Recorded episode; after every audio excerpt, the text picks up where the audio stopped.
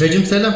Merhaba herkese. Bugün yeni bir şey yapıyoruz. Daha önce kaydettiğimiz hem altı üstü kitapta hem de altı üstü düşünde kaydettiğimiz podcast e, bölümlerinde gerçekten Uğur Dündar bizi kayıt sırasında bassa işte halka sundukları podcastleri böyle ortamlarda kaydediyorlar denecek kadar ilkel, iptidai koşullarda kaydediyorduk bu bölümleri. Bugün artık böyle değil. Bugün ilk kez hatta bütün altı üstü podcast projelerinde de ilk kez bir arada kayıt yapıyoruz. Burada aynı ülke içerisinde ama farklı ortamlar arasında internet üzerinden yaptık. Şimdi ilk defa yüz yüze karşılıklı yapıyoruz. Enteresan bir hismiş. Sen şeyden alışkınsın. Kendi daha önceki GAF'tan alışkınsın. Birlikte GAF'ta da iki bölümü yaptık. sadece karşılıklı yaptık. O onda da ayrı ayrı Evet. yerlerden yapıyordunuz. Eyvallah.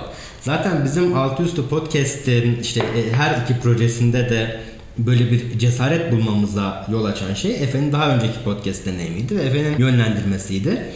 Şimdi olduğumuz ortamda bana olağanüstü profesyonel gelen, olağanüstü üstün teknolojili gelen bir e, kayıt ortamı kuruldu. Aramızda bir mikrofon falan var. Yani bu çok benim için ilk kez tanık olduğum bir durum. Çok önemli şeyler söylüyoruz. Burayı, siz burayı biraz betimler misin peki? Şimdi bir tane mikrofon ayaklığı var. Evet bir ayaklıkta mikrofon var. Ee, mikrofon bizden biraz daha yukarıda havada duruyor.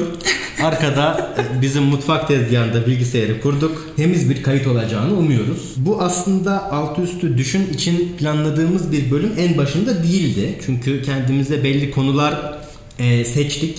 Ve bu konuları da aslında konuştuk, bitirdik. Buna karşın altı üstü düşünü bir dinleyiciyle diyalog biçiminde yürütmeyi de istediğimiz için bu diyaloğu da belli bir oranda yakalayabildiğimizi sanıyorum. Yani çok büyük tartışmalar, çok büyük e, kavgalar ya da sohbetler çıkmadı alt üst düşün bölümleri üzerinden ama her bölümle ilgili dinleyicilerden ki ilk bölüm en çok herhalde dinlendi ve sevildi. E, özellikle ilk bölümle ilgili çok kişiden yorum, destek e, aldık. E, ondan sonraki bütün bölümlerle de ilgili dinleyicilerden belli başlı yorumlar aldık. E, Hatta biz kayıtları bitirdikten sonra hatta son bölümü de yayınladıktan sonra 3. bölüme sevgili Ayşe Ilgın Sözen özel bir e, ilgi gösterdi ve e, üst üste yorumlar yazdı. Bizim bakış açımızı, yaklaşımımızı çok o konuda geliştirdi. Böyle olduğu zaman hem biz de bu diyaloğu anlamlandırmak için elimizden geleni yapmış olalım, kendi payımıza düşeni yapmış olalım diye hem de biz çok önceden aslında kaydettiğimiz için alt üstü düşünün e, ilk 4 bölümünü ya da e, kendisini yani 2020'nin e, son aylarında kaydettiğimiz için Hatta Ekim diyebiliriz. Tabii Ek- Ekim Kasım'da kaydettiğimiz için ne oldu, ne değişti, nereden nereye geldik? Aynı konuda mıyız konuştuğumuz konularla ilgili ve gelen geri dönüşlere bağlı olarak bizim ekleyeceğimiz bir şey var mı diye düşündük ve böyle bir e, biraz daha doğal akış içinde bir e, kapanış yapalım istedik. Ben de bazı notlar çıkardım. Notlarımı da hazırladım buraya. Konuştuğumuz konularla ilgili şimdi madde madde e, gitmeyi planlıyoruz. Senin abi giriş adına söyleyeceğin bir şey var mı? Birinci bölümden başlayalım mı? Ya bence birinci bölümden başlayabiliriz. Benim söyleyeceğim çok bir şey yoktu. Sen gayet güzel özetledin. Ben de bu bölümün yapılmasını e, istediğim zaman aklımdan sadece bazı eklememiz gereken şeyler olduğu geçiyordu. Çünkü tam da Can'ın dediği gibi Ekim ayları civarında kaydettiğimiz için bu bölümleri bu konulara yönelik olarak üstüne çok fazla şey eklendi. Bir tane bölümde daha sonradan fark ettim ki söylemek istediğim birçok şeyi aslında söylememişim. Onları da böyle bir eklemek istedim ek olarak. Böyle bir bölüm kaydedelim dedik. Bölüm bölüm ilerleyeceğiz. En sonunda da en azından umuyorum ki sadece birinci sezon olur bu. Ve de sezonların devamı gelir. Birinci sezonun bir kapanışını sizler için yapmış olacağız. E o zaman hadi birinci bölüme olmayalım. Birinci bölümde alternatif tarih konuşmuştuk. Hearts of Iron 4'dün e, hem başka eklenti paketleri hem de Türkiye'nin 2. Dünya Savaşı döneminde içeren bir eklenti paketi üzerinden bir sohbete başlayıp oradan alternatif tarihe ve tarihsel kurguya girmiştik biraz. Bunlar üzerine sohbet etmiştik. Çok da ilgi gördü. Ee, açıkçası benim beklentimin üzerinde ilgi gördü. Fakat şu ben birinci bölümle ilgili aslında söyleyecek çok bir şey yok. Ee, şunu not düşmek istiyorum. Ben e, bölümü kaydettiğimiz sırada e, Efe'nin bu oynadığı Hearts of Iron'dan işte Efe dolayısıyla veya başka arkadaşlarımız dolayısıyla haberdar idim. Ancak ya madem bu kadar podcast falan da yapıyoruz bu bir konu oldu. Ben de bakayım nasıl bir şeymiş dedim ve çok pişman oldum. Yani Bakmaz olaydım dedin mi? bakmaz olaydım gerçekten çünkü içinden çıkılmaz bir durum. Ee, Hayatınızı elinizden alabilir gerçekten. Yani şöyle söyleyeyim biz Ekim ayında kaydetmiş olalım işte Kasım başında falan kaydetmiş olalım ilk bölümü. Ben ondan sonra başladım bu nedir diye Hearts of Iron'a ve çok kuşkucu başladım. Yani hiç çok bir ilgim, çok bir hevesim falan da yoktu. Şu anda e, en az en az hani Steam bana yanlış söylemiyorsa eğer bunu ki bazen internet bağlantısı koptuğunda o saatleri falan saymayabiliyor. Oyuna Ekim ayından beri en az 250 saat. Bak yani Benim bundan Bu- haberim yoktu bu arada. Arkadaşlar işimiz gücümüz var. Bu yazıktır, günahtır yani. Bu böyle olmaması gerekiyor bunun ama oluyor. Ee, o yüzden bana bu podcast'in şeyi bu oldu aslında bir anlamda. Birinci bölümün benim yanıma Faydasız kalan ya da.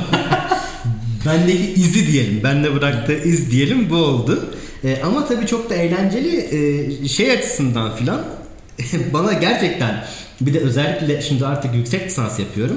Ee, hani sonrasında ne olur bilemiyorum tabii. Ee, nasıl çalışmalar çıkar buradan tam olarak bilemiyorum ama dönemi çalışan bir e, akademik anlamda çalışan bir yüksek lisans öğrencisi olarak bana Hearts of Iron 4'ün şöyle çok yaşamsal bir katkısı oldu. Coğrafyayı kafamda oturttu. Yani e, kafamıza göre ya işte Yugoslavya'da şöyle işte Bulgaristan'da böyle İtalya şöyle falan derken o dönemin e, sınırlarıyla o dönemin e, coğrafyasıyla çok haşır neşir olma e, olanağım olmuş oldu. Bu anlamda çok yararlı. E, şey eklemesini yapabilirim yalnızca. Tabii şey değil. Bunlar Sonuç olarak bu eklenti paketlerinin senaryoları yazan insanlar oyunun herhalde yazım ekibi ya da birilerinden yardım alıyorlar. Tam olarak sürecin nasıl işlediğini bilmiyorum.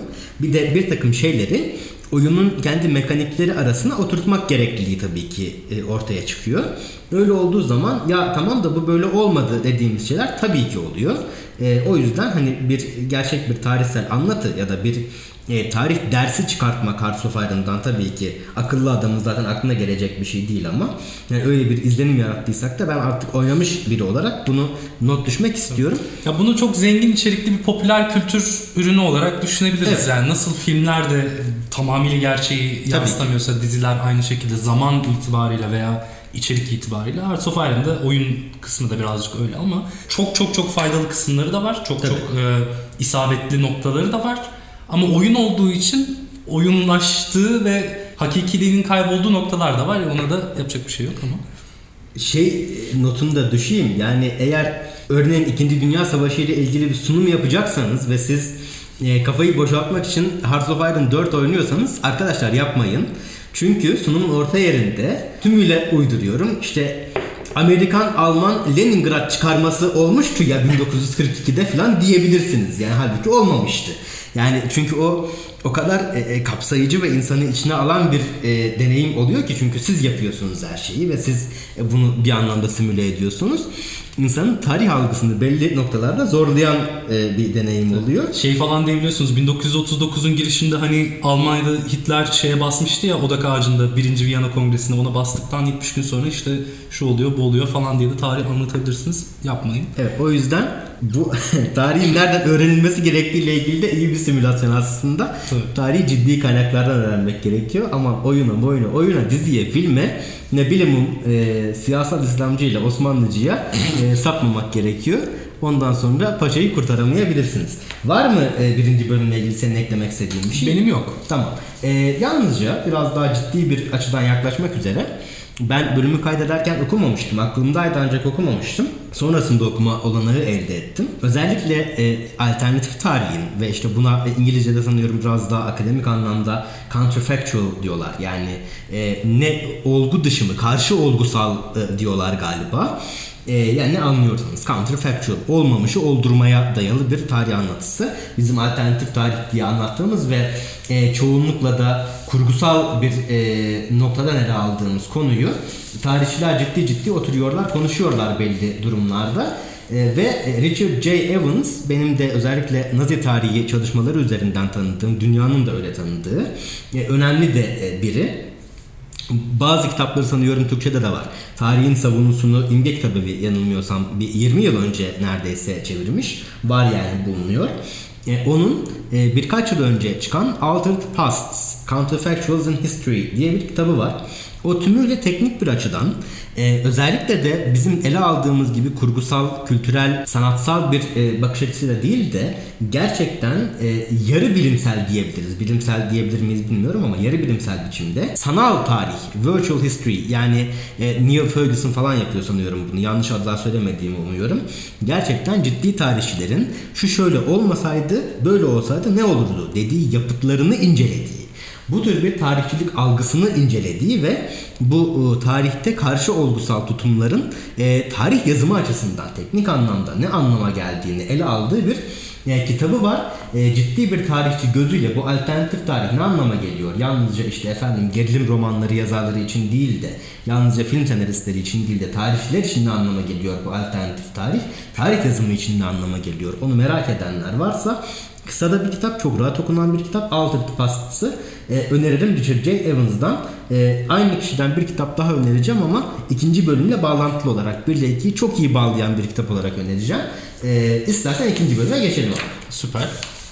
Şimdi bizim en çok patırtı koparan bölümümüz ikinci bölüm oldu. E, komplo teorilerini konuştuk. Özellikle de şeyden söz açtık. E, Covid-19'da ilgili e, komplo teorilerinden söz açtık ve bu komplo teorilerinin nasıl algılandığı, nasıl bir durum yarattığı ile ilgili konuştuk. Şimdi şeyi bir düşünmek gerekiyor. Biz bunları konuştuğumuzda aşı yoktu. Aynen. Aşı olmadığı için ya da daha çok biz bilmediğimiz için aşıyla ilgili komplo teorileri o kadar revaçta değildi. Yani genel anlamıyla aşılarla ilgili aşı karşıtçı e, bakışlar evet e, gündemdeydi ama biz bunu bu açıdan ele almadık. Bize aslında bu 5-6 ayın bindirdiği sorun bu aşılarla ilgili karmaşa oldu. Şimdi sanıyorum Türkiye zaten doğru düzgün aşı da e, bulabiliyor mu emin değiliz. Yani e, çok kapsamlı bir aşılama yapamıyor.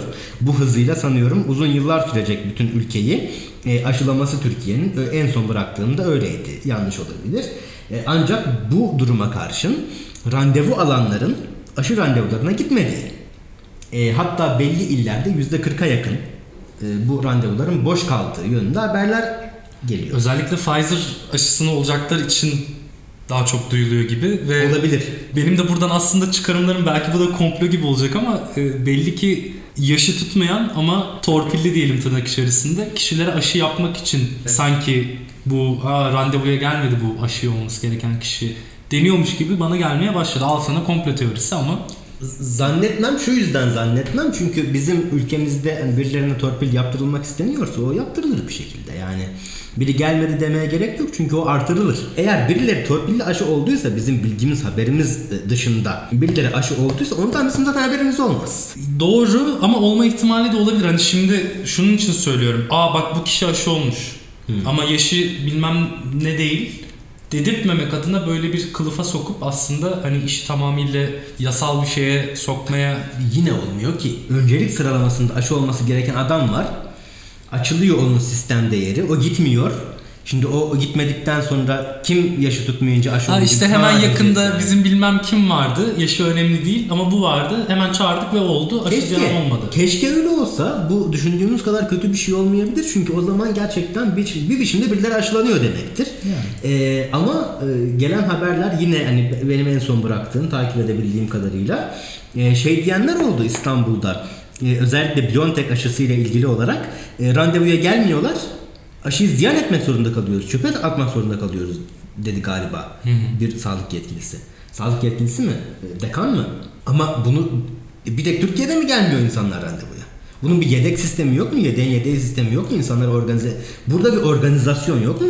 Yok gibi görünüyor aslında ve yok. o olmadığını da düşündüğün zaman çok da şaşırmıyorsun. Evet evet yok yok tabii doğru. Yani şöyle e, bu e, Covid-19 süreci bize e, ayrıntılarını tabii kestirmek tam olanaklı değildi ama e, bir yıl öncesinden yani bu e, salgın ilk başladığında bugünkü siyasi iktidar sence böyle bir süreci nasıl yönetir diye aklı başında insanlara sorsaydık ve ayrıntılı bunun üzerinde düşünmelerini isteseydik 3 aşağı 5 yukarı bugünkü tabloya yakın bir şey ortaya çıkardı ya da bugünkü gerçekleri yaşamsal noktalardan yakalayan bir yaklaşım ortaya çıkardı diye düşünüyorum. Bu anlamda hiç şaşırtıcı değil şu anda Türkiye'nin bulunduğu konum. Özellikle de çok acele olarak yapılan ve ondan sonra da bütün e, ülkeyi salgınına burun buruna getiren siyasi kongreler başta olmak üzere. Evet. Şimdi biz Altı Üstü Podcast ekibinin çok değerli üyesi Şule Tüzül'den, Şule abladan belli eleştiriler aldık. İkinci bölümle ilgili olarak. İkinci bölümü Şule abla beğenmedi. E, ve şuna e, şöyle açıkladı beğenmemesini de. Biz bölüm içerisinde bir biçimde belli komplo teorilerini ele alır ve kendimizce bunları eleştirirken e, çok dışlayıcı ve e, küçümseyici bir tavır içinde imişiz. Doğru olabilir. E, çünkü bu tür şeyler de e, tonu tutturmak her zaman için e, zor. Bununla birlikte tabii biz hem e, yanlış söylemiş olabiliriz, olabilir doğrudur. Hem de bir biçimde e, kayıt süreci içerisinde bu yanlış aksettirilmiş, aksetmiş olabilir. E, şimdi özellikle şey konusunda bizi eleştirdi. Efendim e, virüs Wuhan'dan çıktı. Senin şeyle ilgili Wuhan'da bir laboratuvardan virüs kaçıyor. Virüs zincirlerinden kurtuluyor ve kaçıyor Wuhan'daki laboratuvardan e, muhabbetiyle ilgili e, virüs Wuhan'dan çıkmadı mı e, ile ilgili bizi eleştirdi. Bir de e, dünyayı e, yöneten efendim sürüngenler olsun, e, maaşlı Avustralyalılar olsun. E, gökyüzünden bize belli gazlar salarak bizi aptallaştıran işte bu chemtrails e, muhabbeti e, olsun. Bunlarla ilgili biraz e, dışlayıcı ve küçümseyici e, konuşmuşuz. E, öyle anlıyorum ki. Doğru olabilir. Buradaki eleştiriyi biz seve seve kabul ederiz ama iki şeyi açıklığa kavuşturmak istiyorum. Birincisi biz e, dünyayı birileri yönetiyor dendiği zaman buna yok canım dünyayı kimse yönetiyor olamıyor o, olamaz e, demedik yani bunu ifade etmeye çalışmadık. Burada e, özellikle virüs Wuhan'dan e, çıkmadı gibi bir şey de e, söylemedik. Wuhan'da e, şu anda hala tam olarak e, hani tartışmalı olmakla birlikte hala geçerli anlatı virüsteki şeyin Wuhan'daki hayvan pazarlarından bunun kaynaklanmış olduğu yönünde. Bu ondan sonra ne olur bilmiyoruz ama şu anda gerçekçi gözüküyor. Elimizdeki bu. E, buna inanmamak için elimizde güçlü bir neden de yok. Ancak Efe'nin dile getirdiği şey bu e, hayvan pazarı konusunun bir kılıf olduğu ve gerçeğinin hayvan pazarının yakınlarında bir laboratuvardan virüsün zincirlerini kopararak duvarları yumruklayıp tekmeleyerek kaçması idi. Koşa koşa böyle küçük adımlarla. Evet. E, biz onunla dalga geçmiştik. E, onu açıklığa kavuşturmak isteriz. Bir de şey konusunda dünyayı birileri yönetiyor mu konusunda. Dünyayı e, elbette egemen sınıflar yönetiyor. Egemen çevreler yönetiyor. E, bu zaten e, baktığımız zaman yaşamsal konularda özellikle gelir eşitsizliği, adaletsizliği, özellikle şu anki sosyoekonomik e, küresel durum göz önüne alındığı zaman e, bu anlamda sermayenin e, söz sahibi olduğunu ve dünyanın büyük bir küresel sömürü düzeni içerisinde yaşadığını ve bu nedenle de çok ciddi açmazlarla hem doğal hem toplumsal açmazlarla karşı karşıya olduğunu hiç yatsımaya gerek yok. Bizim öyle bir tavrımız da yoktu. Hatta bunun üzerine konuştuğumuz bir e, kesiti e, bölüm çok uzun olduğu için kestik. Yani anlatabildiğimizi e, düşündüğümüz için derdimizi e, yanlış yapmışızdır. E, o yüzden buna bir açıklık getirmek istedik. Yalnızca şeyle ilgili. İnatla komplo teorilerini savunan bir takım insanlara ben biraz e, küçümseyici sözler söylemişim anladığım kadarıyla. Onunla ilgili bunun ayrıştırıcı olduğu yönünde eleştiriler aldık. Sen ne düşünüyorsun bu konuda? Getirdim senin önüne bıraktım topu. Yok şöyle güzel bıraktın. Benim de buna yönelik söyleyeceğim çok fazla şey var. Hani çok uzun zamandır kafamda dönen mevzular da var. Sadece şey değil. E, Şule abladan e, aldığımız yorumla alakalı değil. Bunu genel anlamda çok uzun zamandır düşündüğüm mevzu. Biraz politik doğruculuğa bağlamak istiyorum ben bu kısmı. Fakat politik doğruculuğun çok e, isabetli ve düzgün kullanıldığı çok fazla nokta var ama birazcık da abartılı kullanıldığı yerler de var. Şunu kendimce savunuyorum. Doğrudur veya yanlıştır. Bunun değerlendirmesini yapmak istemiyorum yani. Bu tamamıyla hayat görüşüyle alakalı bir şey. Ciddi anlamda entelektüel olarak düşük seviyede yorumlar yapabilen, bu yorumları çoğunluğa aşılayabilen insanlar var. Ve bu insanlara ben zekasına yönelik söylenen veya zeka da demeyelim de bunu nasıl şey yapabiliriz? Ya ben o kişiye aptal demekten çok çekinmek, gocunmak istemiyorum.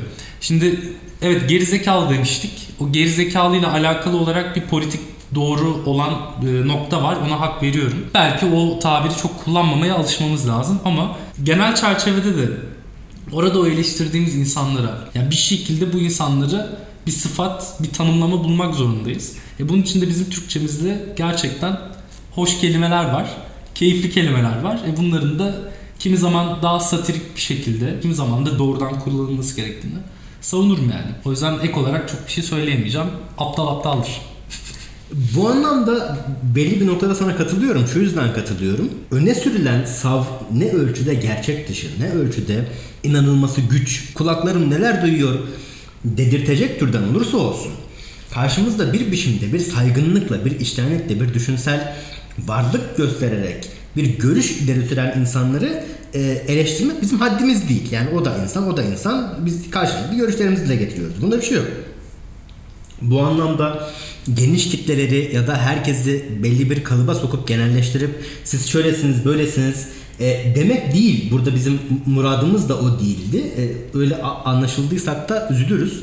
E, ama şunu ifade etmek gerekiyor. Bölümde de biraz vurguladım. Yani herkesin açık açık konuştuğu konularda en akla gelmeyecek savları mantık sınırlarına en uymayacak biçimlerde kurgulayıp yapılandırıp gerçektir bu diye gerçeği öne sürdüğünü düşünerek başka insanlara dayatan bunun da arkasında çok ciddi bir kabalığı, çok ciddi bir nobranlığı, çok ciddi bir bilgisizliği. Cahillik demek istemiyorum yani. Ama bu cehalettir abi. Bu cahilliktir yani. Bu o okumadan, etmeden veya araştırmadan doğru bilgiye ulaşmanın yöntemlerini bilmemek bana göre cahillik. Cahillik kendi başına cahillik olmayabilir ama bu bilgisizliğe eşlik eden çok ciddi bir kötü niyet var. Evet, yani bizim tabii. burada eleştirdiğimiz en olmayacak şeyi yani şu anda ciddi bir kitle e, Covid-19 diye bir şey olmadığını bütün doktorların bu Türkiye hatta sen söylemiştin böyle bir şeyin hiç olmadığıyla ilgili biz gülüpmüş eğlenmiştik. Şimdi sosyal medyaya baktığın zaman artık insanlar da çok ciddi bunaldı. Belki bazıları samimi. Gerçekten böyle bir şey onlara mantıklı gelmiyor olabilir. Ne diyeyim ben örneğin bir şeyleri anlamlandırmak için salgın başladığı zaman çok kolay erişilebilen bilinen yayın evlerinin bastığı tıp tarihi kitaplarına yöneldim örneğin ve bir şeyler anladığımı düşünüyorum. O da şimdi başka bir şeye yöneliyor ve o onu yöneldiği noktada bambaşka bir sonuç çıkartıyor. Bu anlamda samimi olabilir, diyalog kurmak istiyor olabilir, tartışmak istiyor olabilir. Bunların hepsini ayırıyoruz. Ama içlerinde bir e, kemik kitle var ki bu insanların. Üslup bilmeyen ve ahlaksız. Üslup bilmiyor. Tabii. Ahlak bilmiyor. Derdi tartışma değil, derdi diyalog değil, derdi ha. doğruyu bilmek, doğruya ulaşmak. Efendim biz yanlış bir şey mi yapıyoruz acaba diye düşünmek değil. Sen yanılıyorsun, sen yanlışsın diyor. Ve seni ben düzelteceğim, sana ben nizamet veriyorum diyor. Öyle olduğu zaman da bunu yalanla yanlışla yapıyor. Ve şimdi biz ona yani e, çok basit bir şekilde çok büyük bir ayıp eden yani çok örneğin e, topluluk içerisinde e, bizim işte bizden daha yaşça küçük bir arkadaşımız diyelim ki hiç böyle bir şeyle karşılaşmadım ama çok olabilecek bir şeymiş gibi. E, çok da üslubu düzgün olmayan bir şey söylediği zaman ya hani bu çok doğru değil şu yüzden doğru değil diye düzeltiyoruz. Bazen de öyle bir şey oluyor ki karşımızdaki insanlara veya bizim aynı ortamda bulunduğumuz insanlara bak sen yanlış bir şey yaptın ve bu aslında utanılacak bir şeydir diye anlatmak durumunda kalıyoruz. Bunu e, içten samimi diyaloğa dayalı toplumsal e, bütünlüğü, toplumsal ahlakı önceleyecek bir biçimde, ahlaktan kastımız her zaman için toplumun ortak yaşamını önceleyen değerler bütünü, toplumsal bir şeyden söz ediyoruz. E, göksel bir şeyden söz etmiyoruz bu anlamda Öyle bile olsa bu bizim bir toplum olarak varlığımızı e, sakıncaya sokan, bunu sıkıntılı bir noktaya eteleyen bazı davranışlar var ki o zaman biz diyoruz ki karşımızdaki insana ya sen utanmalısın. E, utanılacak bir şey yaptın. Gelmiyor mu bizim başımıza? Yanlış bir şey söylüyoruz, utanıyoruz. Bak yanlış bir söz söylemişizdir diye utanıyoruz. Bunu dakikalardır konuşuyoruz. Biz utanıyoruz. Biz o kaygıya düşüyoruz. Biz yanlış bir şey yapmayalım diye dakikalarca konuşuyoruz. Bunun üzerine kafa yoruyoruz, e, tartışıyoruz. Öbürü insanların canını verdiği bir konuda hayır diyor siz yalan söylüyorsunuz diyor. Siz şöyledir böyledir diyor. Siz oyuncaksınız, piyonsunuz diyor. Küresel bir komplo var diyor.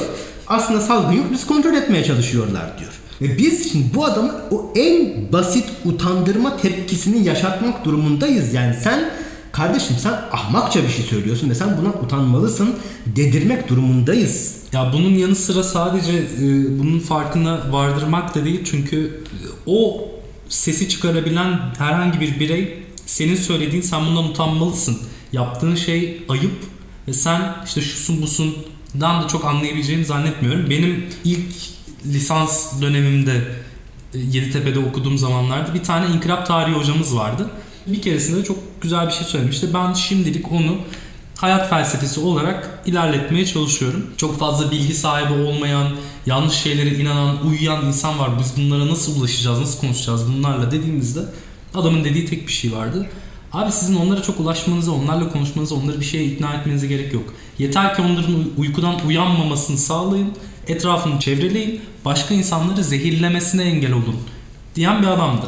Bizim aslında vermeye çalıştığımız e, bu e, küçümseme değilse de belli noktalarda kötüleme tepkisinin nedeni aslında şu. Bir küçük kötü niyetli azınlığı tartışmanın dışında bırakmak gerekiyor. Kesinlikle Gerçekten mücadele edemezsin gerekiyor. çünkü yani. Yani e, çünkü onu tartışmanın dışında bırakmayacaksak, biz ona kötü davranmayacaksak bu kadar kötücüllüğü yayan insana o zaman onun söylediğine benzer şeyleri ya da onun söylediğiyle aynı şeyi gerçekten dürüst bir biçimde düşünüp taşınıp tartışmak isteyen, diyaloğu açmak isteyen, belki de aynı ölçüde yanılan insanları e, bir biçimde e, diyalog zemininde bizimle bir araya gelmeye davet edemeyiz.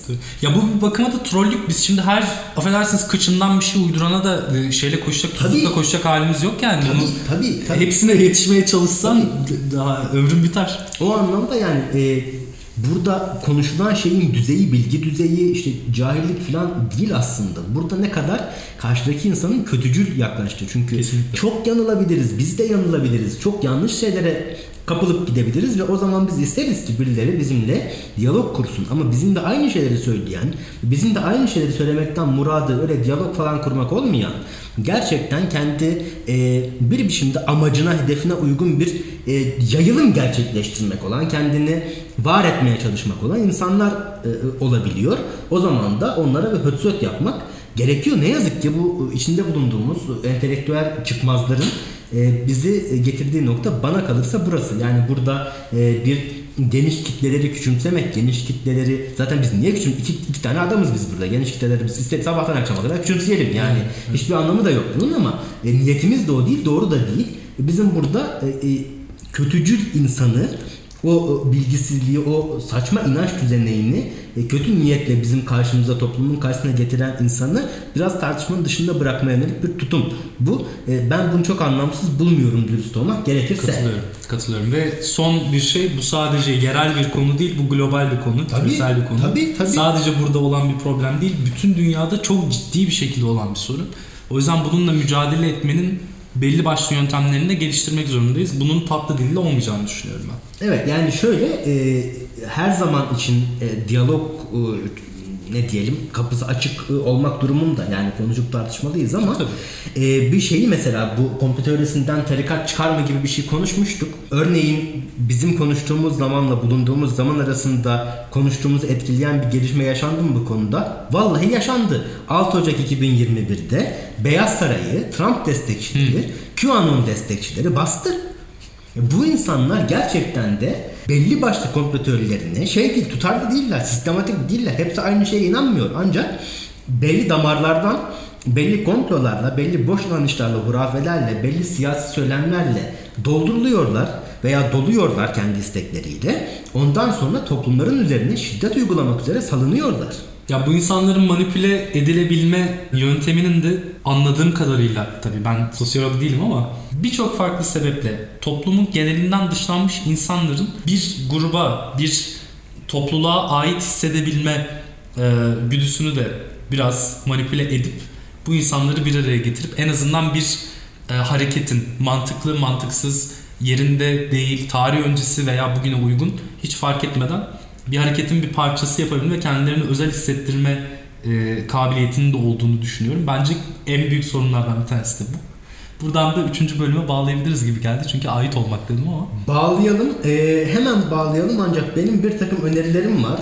5 kitap önerim var. Bir de şimdi konuşurken aklıma gelen bir video önerim var ama videonun başlığını hazırlamaya çalışıyorum. Geçtiğimiz günlerde çok yakın zamanda Yalansavar ve Teyit Ork bir e, komplo teorisi el kitabı çevirdiler birlikte. E, Stefan Lewandowski ve John Cook e, kun yazdığı e, çok küçük bir el kitabı bu. Yani komplo nereden çıkar, insanlar niye buna inanıyor, nasıl mücadele etmek lazım diye e, ilginç bir e, perspektif e, getiriyor konuya. Bu anlamda şeyden de ücretsiz olarak zaten 10-12 sayfalık bir şey Teyit.org'dan edinilebilir. Teyit.org tabi e, belli toplumsal konularda özellikle kurucularının siyasi görüşleri dolayısıyla e, ilginç e, yaklaşımlar geliştirebiliyor ama e, yaptıkları çok önemli bir iş var bu şey anlamında İngilizcesi fact checking yani doğrulama yanlışlama e, süreçleri anlamında Türkiye'de öncü bir görev üstlendiklerini de kabul etmek, haklarını o anlamda teslim etmek gerekiyor. Bu anlamda bu komplo teorisi el kitabına da bakılmasını öneririm. Ee, şimdi bu e, sonradan sayacağım kitaplar benim henüz okuduğum kitaplar ne yazık ki değil. Aslında bir yanım istedi ki bunları okuyup da geleyim, hazırlanayım da geleyim ama e, ne yazık ki bir yoğunluk içerisinde onu hazırlamak mümkün olmadı.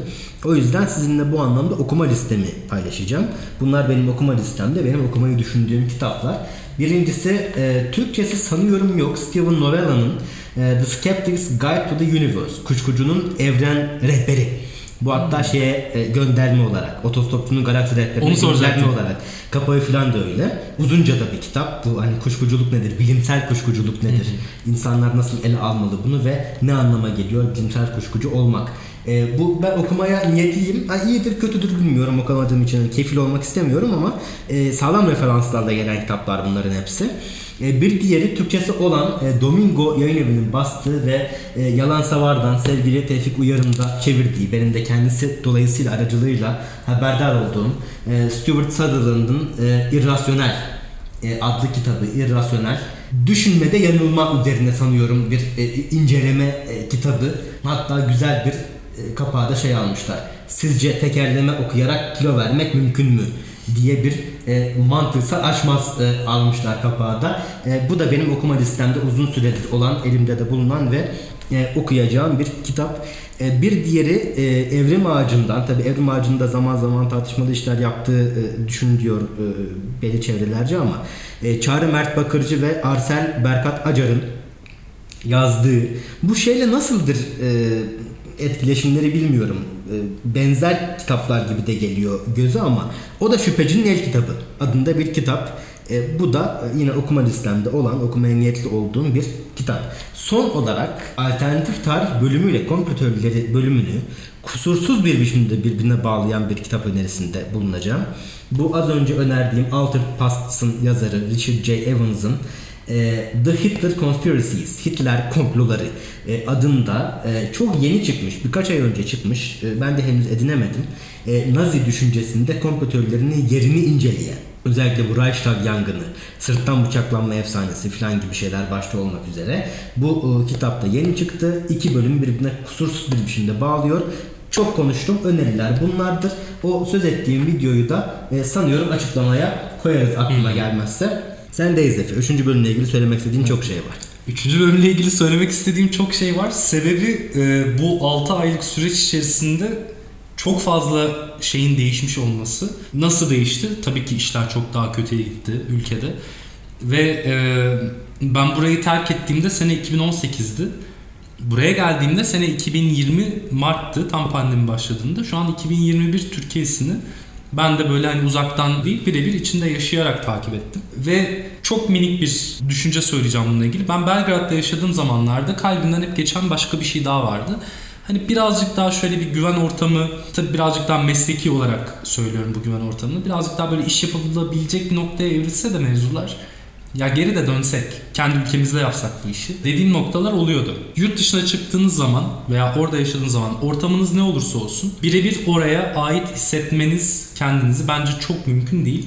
Tabii ki sadece kendi adıma konuşuyorum bunları söylerken ama 3. bölümü yayınladığımız zaman Ayşe Ilgın'ın yazdığı yorum üzerine de bu düşüncem pek, e, pekişmiş oldu. Öncelikle tabii aidiyet dediğin zaman nasıl bir aidiyetten söz ediyoruz? Onu da düşünmek lazım. Şimdi kendi ülkemize olan aidiyetimizi de sorguladığımızda hani buraya kendinizi ne kadar ait hissediyorsunuz diye de sormak isterim.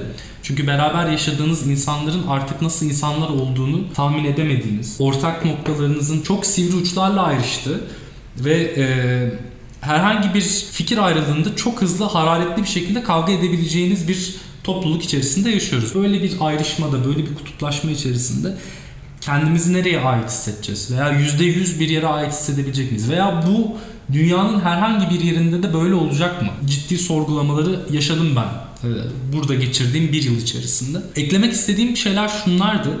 Türkiye'de en azından hani burada doğmuş, burada büyümüş, buranın diline, buranın kültürüne az da olsa aşina olmuş. Daha çok küresel bir kültüre aşina bir nesildeyiz çünkü bizler konuşanlar olarak ama gene de buranın yaşama şartlarına yönelik oluşmuş kültüre de aşinayız. Bu her yerde aynı şekilde olmuyor maalesef. Mevcut yaşadığımız bunalımı şu şekilde değerlendirmek lazım. Bu sadece işte e, bizi yönetenler üzerinden ele alınabilecek bir konu diye ben düşünmüyorum. Şimdi sosyolojik bir yanı var, kültürel bir yanı var ekonomik bir yanı var, siyasi de bir yanı var. Yani Türkiye'de bizim yaşadığımız belli bir kriz var. Ekonomik kriz deyip duruyoruz. Bu bence sadece ekonomik kriz değil.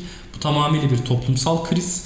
Çünkü ahlaki olarak yaşadığımız çok büyük sorunlar var. Bunu sosyolojiye itebiliriz bir yandan. E bu ahlaksızlığın verdiği bir hukuk problemi var. Hukuk sorunu, adalet sorunu var. E bu hukuksuzluğun, adaletsizliğin bir yandan da ahlaksızlığın getirdiği bir ekonomik sorun var. Bu konuda ben biraz aynayı kendimize de tutma, tutmak istiyorum. Biz de muhalif insanlar olarak acaba iktidar bizim elimizde olsa 84 milyonu kucaklayacak şeyler düşünüyor muyuz? Toplumun iki tarafı da ciddi bir ahlak sorunu yaşıyor. Bu var. Hukuktan, ekonomiden bahsettik. Bunların hepsinin yansımalarından bahsettik. E bu üçü toplandığı zaman da toplumsal olarak ciddi bir krizle karşı karşıyayız. Ben şimdi sokağa çıktığım zaman Kimle doğru bir iletişim kurabilirim, kimle kuramam bilemiyorum. Ben kendimi burada güvende hissedemiyorum. Nasıl bir güvensizlikten söz ediyoruz? Sokağa çıktığım zaman kafası o gün başka bir şeyden atık bir insanın bana yapacağı herhangi bir hareketten beni devlet koruyacak mı? Polis koruyacak mı? Ya bir tane manyağın tekine denk gelecek miyim ve başıma bir şey gelecek mi? Korkusu bence çok çok ciddi bir korku. Ben bunun ağırlığına Türkiye dışına çıkmadan önce çok e, ne denir? Haiz olamamak mı denir? Doğru bir tabir mi kullanıyorum? Yani çok farkında değildim bunun. Ne zaman ki Türkiye'den çok daha düşük standartlara sahip bir ülkede yaşadım. Ama o ülkede yaşayan erkeklerin de kadınların da can güvenliğinin gerçekten yerinde olduğunu gördüm. O zaman çok çok daha farkına varmaya başladım. Böyle de bir gerçek var. Yani can güvenliğimiz, ekonomik güvenliğimiz, güvenlik olarak hiçbir şekilde güvende değiliz. Ben bunu hissediyorum buradayken. E bunların hepsinin yanı sıra kültürel bir yanı da var. Şimdi biz nasıl bir kültür paylaşıyoruz hep beraber? Kimi görüşlerin, kimi kültür e, anlayışının da toplumda yeri var mı yok mu? Bunu da savunabiliyor muyuz? Mesela inançsız ateist bir insanın sokağa çıktığı zaman bunu doya doya yaşayabileceğini tahmin edebiliyor musunuz? Bunu sokakta konuştuğunuz zaman %100 güvende olursunuz. Kimse size gelip kardeş sen ne diyorsun? Muhabbeti yapar mı yapmaz mı? Bundan emin olabiliyor musunuz? Ben emin olamıyorum. Böyle bir sorun var. Cinsel kimliğiniz heteroseksüel erkek dışında bütün cinsel kimliklerin bu toplum içerisinde bir yeri var mı yok mu bunu yerinin olduğunu savunabiliyor musunuz? Ben savunamıyorum. Bir arada yaşayabiliyor muyuz? Zannetmiyorum. Bu söylediklerimden de Ayşe Ilgın'ın yazdığı yoruma bağlamak istiyorum. O yorumda Japonya'da yaşadığı deneyimlerden bize bahsetmişti ve demişti ki hani artık bir aidiyet aramaktansa var olma, ben varım gibi bir anlayıştayım. Ben de şöyle bir yorum yapmıştım. Yaşadığımız herhangi bir coğrafyada o coğrafya içerisinde yaşayan topluma tamamıyla %100 ait olabilir miyiz, olamaz mıyız? Bence olamayız ama olmak zorunda mıyız? Değiliz. Oradaki aidiyet aslında varoluştan değil, bir bakıma o toplum içerisinde yaşayan insanların ne görüşten olursa, ne inançtan olursa, ne kimlikte olursa, olursa olsun birbiriyle uyum içerisinde yaşayabiliyor mu? Birbirine karışmadan, birbirinin özgürlüğünü etkileme, etkilemeden yaşayabiliyor mu? Mevzu biraz onunla alakalı demiştim. Öyle de bir sorun yaşıyoruz bence Türkiye'de. Bu yakın zamanda veya orta vadede değişir mi çok emin değilim. Ama değişmeyeceği için bu ülkede en azından benim jenerasyonum adına çok iyi bir gelecek olmadığını ben öngörmeye başlamıştım. Ve bu öngörüm de aynı şekilde katlana katlana devam ediyor. Ama şunu da söylemeden edemeyeceğim. Keşke böyle olmasaydı. Keşke bu ülke içerisinde yani Türkiye çok mu şey yani dünyanın en güzel ülkesi mi? Hayır her ülkenin her coğrafyanın kendince güzellikleri var. Ama biz burada doğduk büyüdük. Buranın alışkanlıkları, buranın güzellikleri vazgeçilmez olabiliyor bazen. Keşke bunlardan vazgeçmek zorunda kalmasak demek istiyordum. Onu tam belirtememiştim bölümde. Bunu eklemek istedim. Senin söyleyeceğin bir şey var mı Can? Şu anlamda katılmıyorum. Bizim konuştuğumuz aidiyet sorunu başka pek çok yan e, anlam ve öğesiyle birlikte. Bu sorunları zaten tanılayan, yani evet bu sorunların varlığını kabul eden ancak buna karşı e, tutuma ilişkin bir aidiyet sorunuydu. Yani ben şeyi vurgulamıştım. Şu anda içinde bulunduğumuz toplumsal, siyasi, ekonomik, kültürel neyse bunalım Türkiye'ye özgü değil. E, küresel bir ne diyelim bulunduğumuz içinde bulunduğumuz az önce de değindiğimiz küresel ekonomik sistemin Türkiye'ye yansımaları küresel siyasi sistemin Türkiye'ye yansımalarının bir sonucu. Tabii ki Türkiye'nin tabii ki iç e, dinamiklerinin iç siyasi toplumsal dinamiklerinin ve e, gelişme kalkınma sürecinin aynı zamanda sancı ve açmazları bunlarda hiçbir kuşku yok. Yani e, söz ettiğin şeylerin çok ciddi toplumsal, ekonomik, siyasi nedenleri var. Buna karşı zaten bizim şu anda içinde bulunduğumuz dönemde ve bizim iyi kötü içinde bulunduğumuz kuşaklar ne tepki veriyor? Onu aslında masaya yatırmıştık büyük oranda. Ee, bazı arkadaşlar da şey diye dinlemiş. Efe gitmekten yana, can kalmaktan yana diye dinlemiş. E, o anlamda e, bazıları e, Efe'yi tutuyor, bazıları can tutuyor gibi bir durum olmuş anladığım kadarıyla. E, o çok anlamlı mı bilmiyorum. Çünkü e, biz yurt dışına gidebiliriz ve e, aklımız burada olabilir. Bir biçimde Türkiye'ye emek harcamak için Türkiye'nin bu bunalımlarını aşmazlarını aşması için e, emek harcayabiliriz, bir şeyler yapabiliriz ve şu anda artık Türkiye Türkiye'den yurt dışına giden 3-5 kişi yok. Yani siyasi görüşü ne olursa olsun, toplumsal ağırlığı ne olursa olsun yurt dışına ciddi bir e, Türk varlığı e, oluştu artık ve öyle ki bundan e, neredeyse birinci derecede sorumlu olan siyasi iktidarın tek sahibi Tayyip Erdoğan da e, yurt dışındaki insanlar artık Türk diasporasının farkına varacaklar gibi bir şey söyledi geçtiğimiz günlerde. Yani yaratılan siyasi iklimden kaçıyorsunuz gidiyorsunuz siyasi iklim sizi benimsiyor orada. Yani bu e, açmazların yalnızca biri bu. Benim buradaki temel sıkıntım sorunum şu. Türkiye'nin e, sorunlarını bizim bireysel sorunlarımızdan eğer yalıtamıyorsak biz yani senin derdin tasan nedir dediğimiz zaman birine ne kadar genç olursa olsun toplumsal siyasi konulardan söz açmaya başlıyorsa ve onun bunlara çözüm olarak önerdiği tek şey ya hocam ben gideceğim ise burada bir sorun var. Yani kariyeri için gidebilir, kişisel yolculuğu için gidebilir, öyle karar verdiği için gidebilir. Yani herkes istediği yerde benden yurt dışına gidebilir ama hem buradan dertli hem de çözüm olarak gitmek istiyor. Yani bu, burada bir kopuş, burada bir bir çelişki var gibi geliyor bana. Yani toplumsal soruna bu ölçüde bireysel bir çözümle yanıt veremeyiz. Ben aslında bu çelişkiye biraz değinmeye çalışmıştım. E, giden de dertleniyor buranın derdiyle, giden de ilgileniyor. O anlamda tam olarak oraya da ait olamıyor derken. E, sen de biraz değindin. Yani burada önemli olan aslında bu karşı karşıya olduğumuz bunalımlar dizisiyle, bunalımlar aşmazlar dizisiyle mücadele etme iradesini göstermek. Ben de o yüzden nerede olursunuz olun bir biçimde çözüme yönelik çalışmak anlamlıdır gibi bir bir şey söyleyerek bitirdim o bölümü. Ee, hala da buradayım. Yani belki de 10 yıl önce hayır kimse gitmesin yalnız bırakmayın ülke için çalışacağız falan diyebilirdim.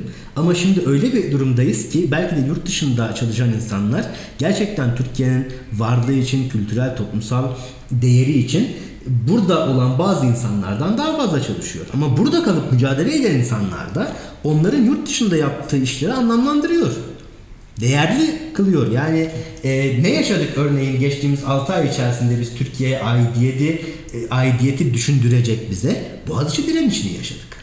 Boğaziçi Üniversitesi genel toplumsal duruşuyla örneğin benim e, çok e, ne diyelim benim benimseyebileceğim düşüncelerin genellikle barındığı bir alan değil. Yani tabii üniversitede bir tane düşünce olur da onu onaylarsınız gibi bir durum yok. Ama genellikle Boğaziçi ile özdeşleştirilen şeyler hiç de böyle toplumsal direniş efendim bir e, sembol olmak bu e, doğru olduğunu inandığı şeyler için diretmek ve ülkeye sahip çıkmak denmezdi belki de. Yanlış düşünüyor olabilirim. Ama şimdi e, bütün rektörlerin siyasi olarak atandığı bir ortamda siyasi olmasının yanı sıra başka hiçbir özelliği olmayan biri atandı Boğaziçi'nin başına ve Boğaziçi'liler 100 günü aşkın süredir direniyor buna. Yani bu bizim bence e, mücadele anlamında, toplumsal mücadele varlık göstermek bir biçimde emek harcamak anlamında e, düşündüklerimizi bir gözden geçirmemize e, neden olacak şeylerden yalnızca biri. Yani bir takım siyasi toplumsal başka etmenlerin yanı sıra. Yani bir not olarak bunu düşeyim. Ee, şey diyemeyiz. Giden yanlış yapıyor, kalan doğru yapıyor veya kalan yanlış yapıyor, giden doğru yapıyor diyemeyiz.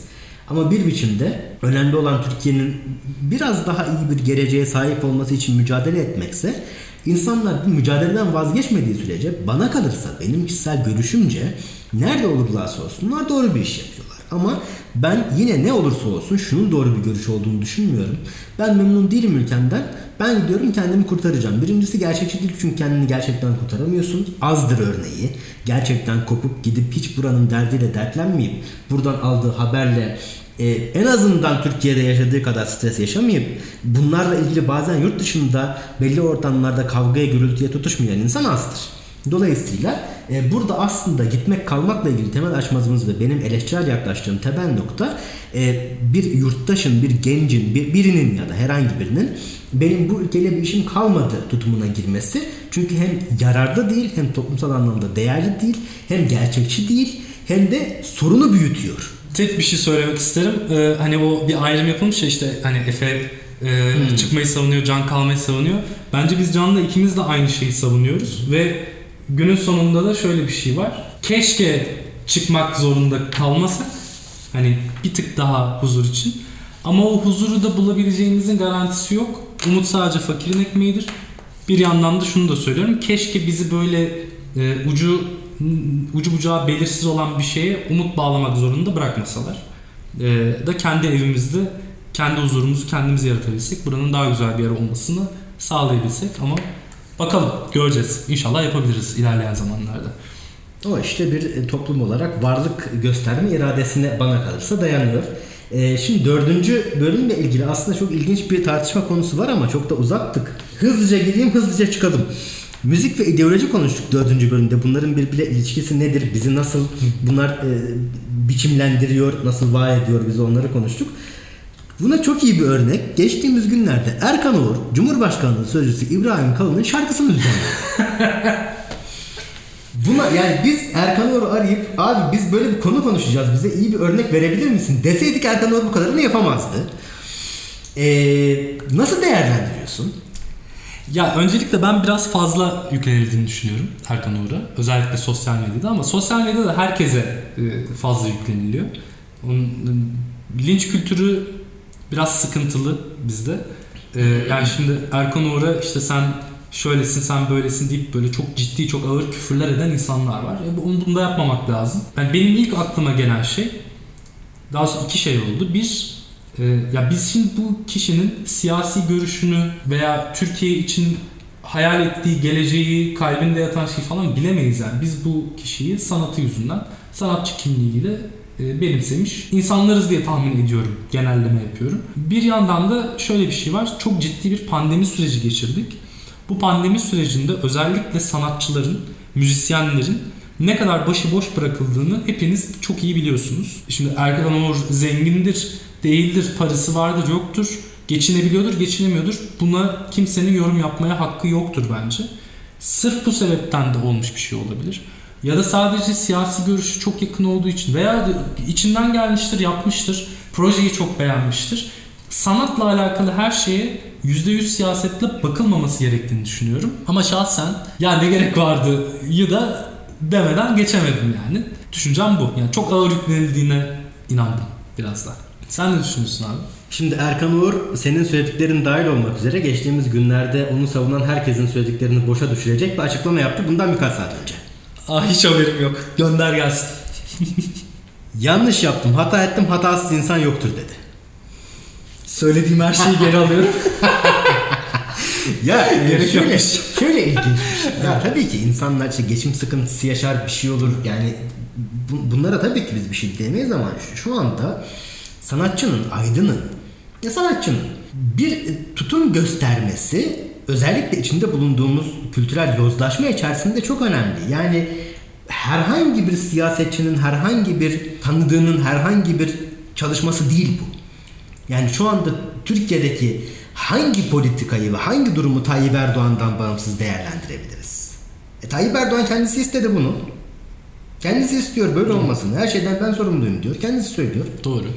E, Türkiye'deki kültür politikasının geçti en son bölümde ya bir adım ileri gitse sendelemiş olduğu için bir adım ileri gittiğini, yanlışlıkla bir adım ileri gitmiş olacağını söyledik. E, bu, bu bundan bağımsız mı? E, İbrahim Kalın çok iyi bir sanat insanı olsun ki bilmiyorum öyle mi? Çok değerli, çok iyi bir sanat insanı olsun. E bunlardan bağımsız mı? Yani özellikle pandemi sürecinde insanlar, müzisyenler intihar ediyor. Müzik aletlerin çalgılarını, enstrümanlarını satıyorlar aç kalmamak için. Hı. Bu anlamda siz dünyanın en apolitik insanı olun. Dünyanın en e, ne diyelim e, siyasette hiç ilgim yoktur. Öyle diyor Erkan orada zaten. Ben siyaset üstü müzik yapıyorum diyor. Ne demekse siyaset altı müzik. Konuştuk gerçi bunları ama e, siz buna evet dediğiniz zaman, siz bunun içinde yer aldığınız zaman siz tavır tavır koymuş olmuyor musunuz? Yani koymuyorsanız bir tavır hiç koymayın. Kardeşim sen evet çok iyi bir sanat insanı olabilirsin ki bilmiyorum öyle midir? Ama aynı zamanda siyasetçisin. Sen ben seninle bir şey yaptığım zaman siyasi bir şey yapmış olurum. Bu akıl etmesi zor bir şey midir? Ve yani arkasından bir ton karmaşa çıktı, söylentiler çıktı. Efendim okulun arazisi, efendim şu su bu su diye, çıkarı neydi diye. Şey diyor Erkan Orun yaparken de işin bir cız etti, benim burada ne işim var diye diyor. Yani ee, ya onu biraz söylemeye zorlatmışlar gibi geldi bana da o kadar linçten sonra. Samimi midir onu da bilmek evet. mümkün değil. Yani ama ilginç ama Türkiye'de e, bizim düşüncemiz ne olursa olsun gerçekten bir örnek. Yani bu müzik ve ideoloji konuştuk. Biz bu konuda konuştuk. Biri buna örnek versin diye bir örnek isteseydik herhalde Erkan Oğur'u özel olarak arayıp bulsaydık bu kadar iyi bir örnek veremezdi. Çünkü bu konuda hem bizim hem toplumun e, nerelerden yaklaştığını çok özetleyen bir durum Tabii. oldu. Konuyla ilgili de son bir şey söyleyeceğim. Benim izlediğim bak bir öneri de ben yapmak istiyorum şimdi. Bundan kaç bir, bir ay önce falan zannediyorum son bölümü yayınlandı. E, çok etkileyici bir video serisi çıktı. Şey Son 2 3 4'tü galiba kanalın ismi. Yanlış da biliyor olabilirim ama çok yanıltmak istemem. Ben insan değil miyim? Türkiye'de müzisyen olmak diye bir video serisi. Zannediyorum 3 ya da 4 bölüm olması lazım. Ben bile hani bir müzisyen olarak bilmediğim çok fazla şey öğrendim. İşte e, Türkiye'de müzisyenlerin ve sanatçıların sendikalaşmaları, e, devletin bu mesleğe nasıl bir gözle bakması, baktığı, işte sigortalar, emeklilik vesaire bununla ilgili de çok bilgi veriyorlar. Yani o yüzden söz konusu geçim derdi olduğu zaman hani eskiden işte ilkesizlik şudur budur falan diye çok eleştiriyordum ama özellikle böyle bir dönemde çok da böyle sesimi çıkartamadım. Çünkü bilmiyoruz ya. ya bilmiyoruz yani. Hani adam ne durumda, ne hissetti, ne yaptı. Hani şey kısımlarına da ben çok böyle yürekten inanmıyorum diyebilirim. Hani son buradan yaptığı, birkaç saat önce yaptığı açıklamaları çok yürekten inanmıyorum diyebilirim. Onlar biraz bence bu kadar artık yaşlı başlı bir adamın sosyal medyada okuduğu o korkunç şeylerin üstüne söylenmiş bir şey gibi geliyor bana. Çünkü linç kültürü gerçekten çok korkutucu bir şey. Ee, dir diye tahmin ediyorum. Ama düşünün bir anda binlerce insan hani yaşı belki sizin yarınız kadar ne küfürler ağızlarından neler çıkabiliyor yani. O yüzden bilmiyorum ya birazcık da böyle şey buna buna sadece bu konuya çok böyle ılımlı bakmak gerekiyormuş gibi sen, geliyor. Sen bir şart koyuyorsun. Aynen yani çünkü Türkiye'de müzisyen sanatçı olmak çok zor. Geçim olarak çok zor. Eğer tek dayanağınız buysa hele iyice zor. Yani imkansıza yakın bir şey. O yüzden hele bu pandemi döneminde bu insanların tek ekmek kapısı canlı organizasyonlarken hiçbir şey yok şu anda.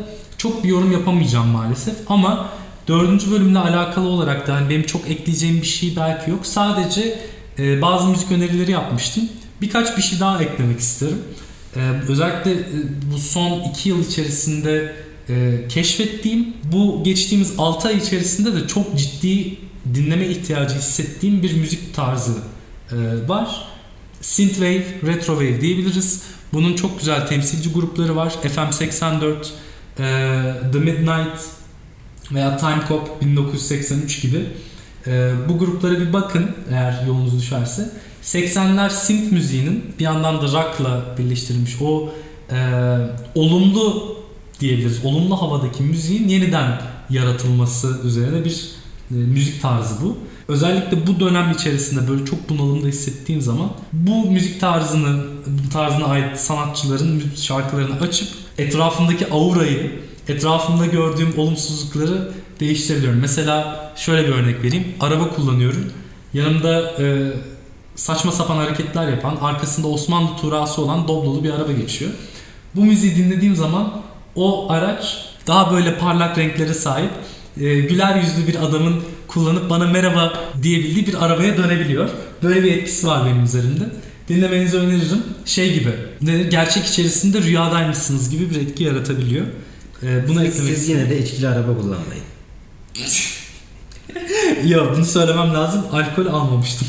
Halüsinasyon Sıfır. görmenizi açacak Öyle bir madde de yoktu. maddelerle araba kullanmamanızı önemli rica ediyoruz. Kamu spotu. Tabii bu müzik gerçekten bunu söyleyeyim yasal uyuşturucu gibi bir müzik. Yani o kadar güzel bir etkisi var. Abi açın dinleyin. Çok mutlu oluyorsunuz gerçekten. Çok teşekkür ederiz. Evet. Sana da çok teşekkürler. Dinleyenlere de çok teşekkürler. E, biz bu kaydı yaparken büyük bir sessizlik içerisinde, huşu içerisinde bizi rahatsız etmemek için e, işine güne bakan, çıt çıkarmayan sevgili Ece Gülsay'a çok teşekkürler. E, son bölümü öyle kapatmıştık. Yine öyle kapatalım. Evet. Yeni güzel şeylerde görüşmek dileğiyle. Kendinize iyi bakın. Hoşçakalın. Sağlıklı günler. Hoşçakalın.